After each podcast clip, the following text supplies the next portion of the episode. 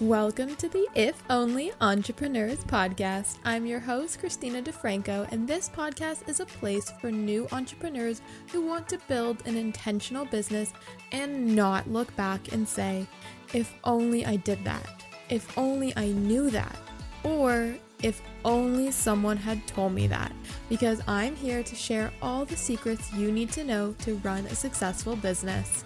Grab your notebook or iPad because you're not going to want to miss these tips. Let's go ahead and get started. School is officially in session. Hello, hello, friends. Welcome back to the If Only Entrepreneurs podcast. I'm your host, Christina, and I'm so excited to have you for this episode because we're going to be talking all about how to increase your credibility on social media. So, this can apply to whichever social media platform you're on. If you listen to the last episode, I helped you get really specific about which social media platform is best for you and your business depending on your target audience. So go back and listen to that episode if you haven't already. But today we're going to talk about credibility because this is a big thing I see in this space people have like three posts up on their Instagram and they think people are going to buy from them or reach out to them. No, we're living in a space now, in a time where the internet is seen as a scary place. It's seen as scammy and really kind of dangerous to some people because they don't know who they can trust and who they can believe. Showing up, being consistent, and actually sharing your journey and part of your life is the best way to show people that you're real, to allow them to connect with you on an emotional level, to allow them to relate to you and see their story in you. And that's ultimately how we can create the best sales. But I want you to really understand the tangible things, the actionable things, aside from showing up consistently, that you can be doing to increase your credibility. So, we're going to go through the top five things now. Tip number one is to become polarizing. I need you to understand that this was super scary to me when I first started doing it. And actually, this was a tip that I had heard really at the beginning of my entrepreneurship journey on social media, and I couldn't do it. I struggled so much with it. I'm non confrontational.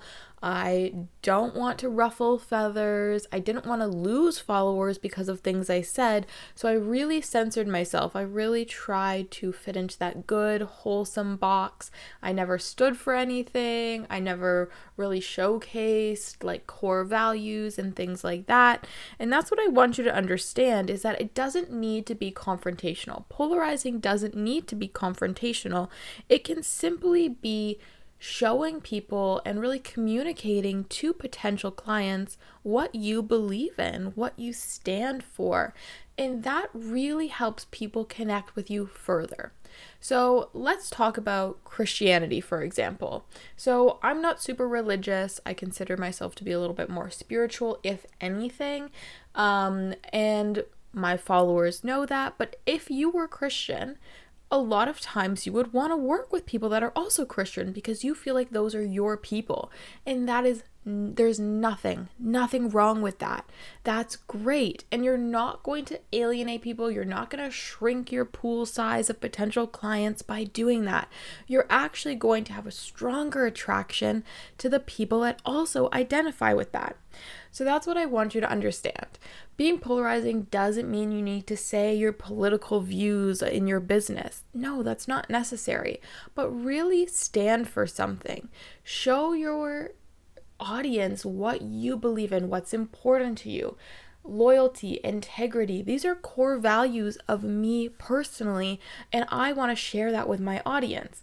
For you, maybe one of your core values is work less, play more. And so you showcase to your clients, your followers, what playing more looks like in your life. Oh, right now I'm spending the day at the park with my daughter, super fun.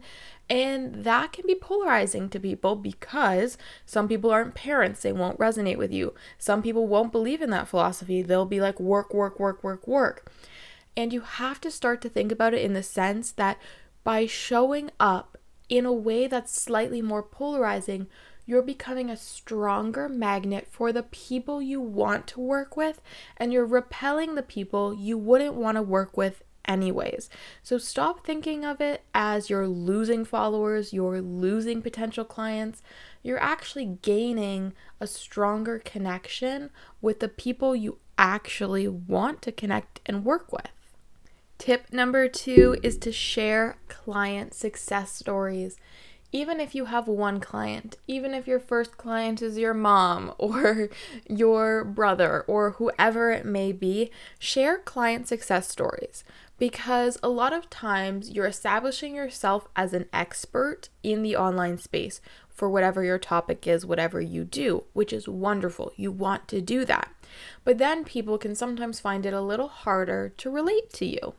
So you want them to relate to the success stories of your clients. You want them to be able to see themselves in your clients' stories because when they're able to do that, they now have an emotional connection. They now know that you can help them because you helped that person who's just like them. You see how that works? Let me say that again.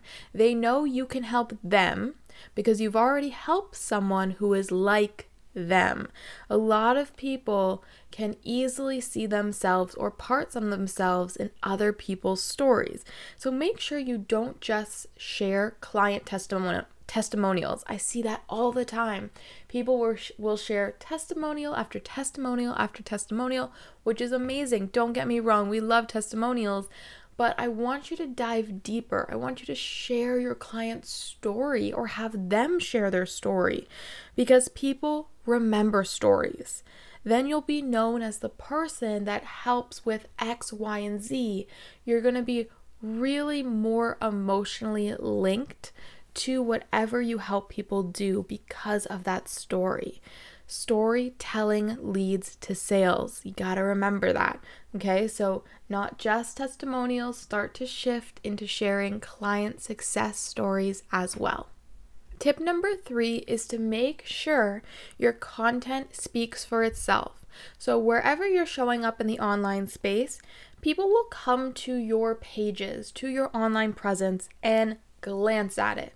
I mean, glance at it because they don't know you, they don't trust you, they don't want you wasting their time. So, within a moment's glance, will people feel like you're providing them value?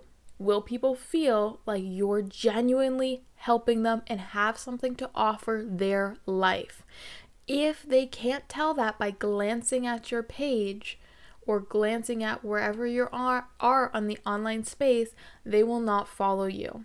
So, as much as I love beautifully aesthetic feeds that are all pictures of the ocean because you're a meditation teacher and it looks relaxing, unless they love the ocean, they're not seeing any value. They don't understand. Even if your captions of your posts are so informative, you're giving them nothing at a moment's glance. So you may be nurturing your current followers, but new followers, when looking at your page in a moment's notice, are not going to be clicking that follow button. So make sure you use engaging titles or a little caption or something that helps people understand by simply looking at it that you can really help them move the needle in their life and really contribute positively to their quality of life. Tip number four is to develop a unique tone of voice. When you establish a unique tone of voice or a style of writing, if you're writing your posts, people will begin to recognize your posts instantly and they're going to start to feel like you're speaking directly to them. That is what we want. You want people to really be transported into the space when they're reading your posts or when they're watching your videos. You want to also be able to rec- be recognized based off your posts in their feed. So if they're scrolling through Instagram, whether it's your colors, your typography, how you write, they should know that it's your post. I actually play this game quite often where I scroll through my feed and I try to guess without looking at the username whose post it is. And if I can guess correctly, they're doing a great job branding themselves. And I'm going to do more episodes on how to brand yourself, but really start to create this very intentional, unique voice, style of writing, creation of posts, your colors, and this all has to do with your brand identity. This is all about who you are when you show up in the online space. So just start to think about it. It's a complex topic and we're going to dive into it more, but it's so important and very helpful if you can master it. Tip number five is to collaborate with other creators. This by far is the fastest way to grow. One, because the other person is kind of vouching for you. By collaborating with them, they're telling their audience, like, hey, this person's cool. I like this person. I believe in this person. I trust this person.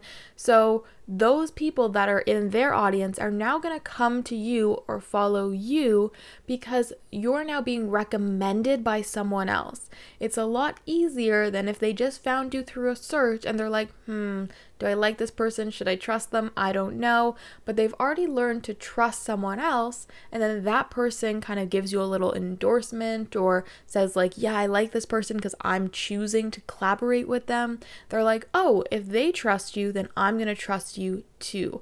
It's much easier to get converting clients when it comes from a collaboration.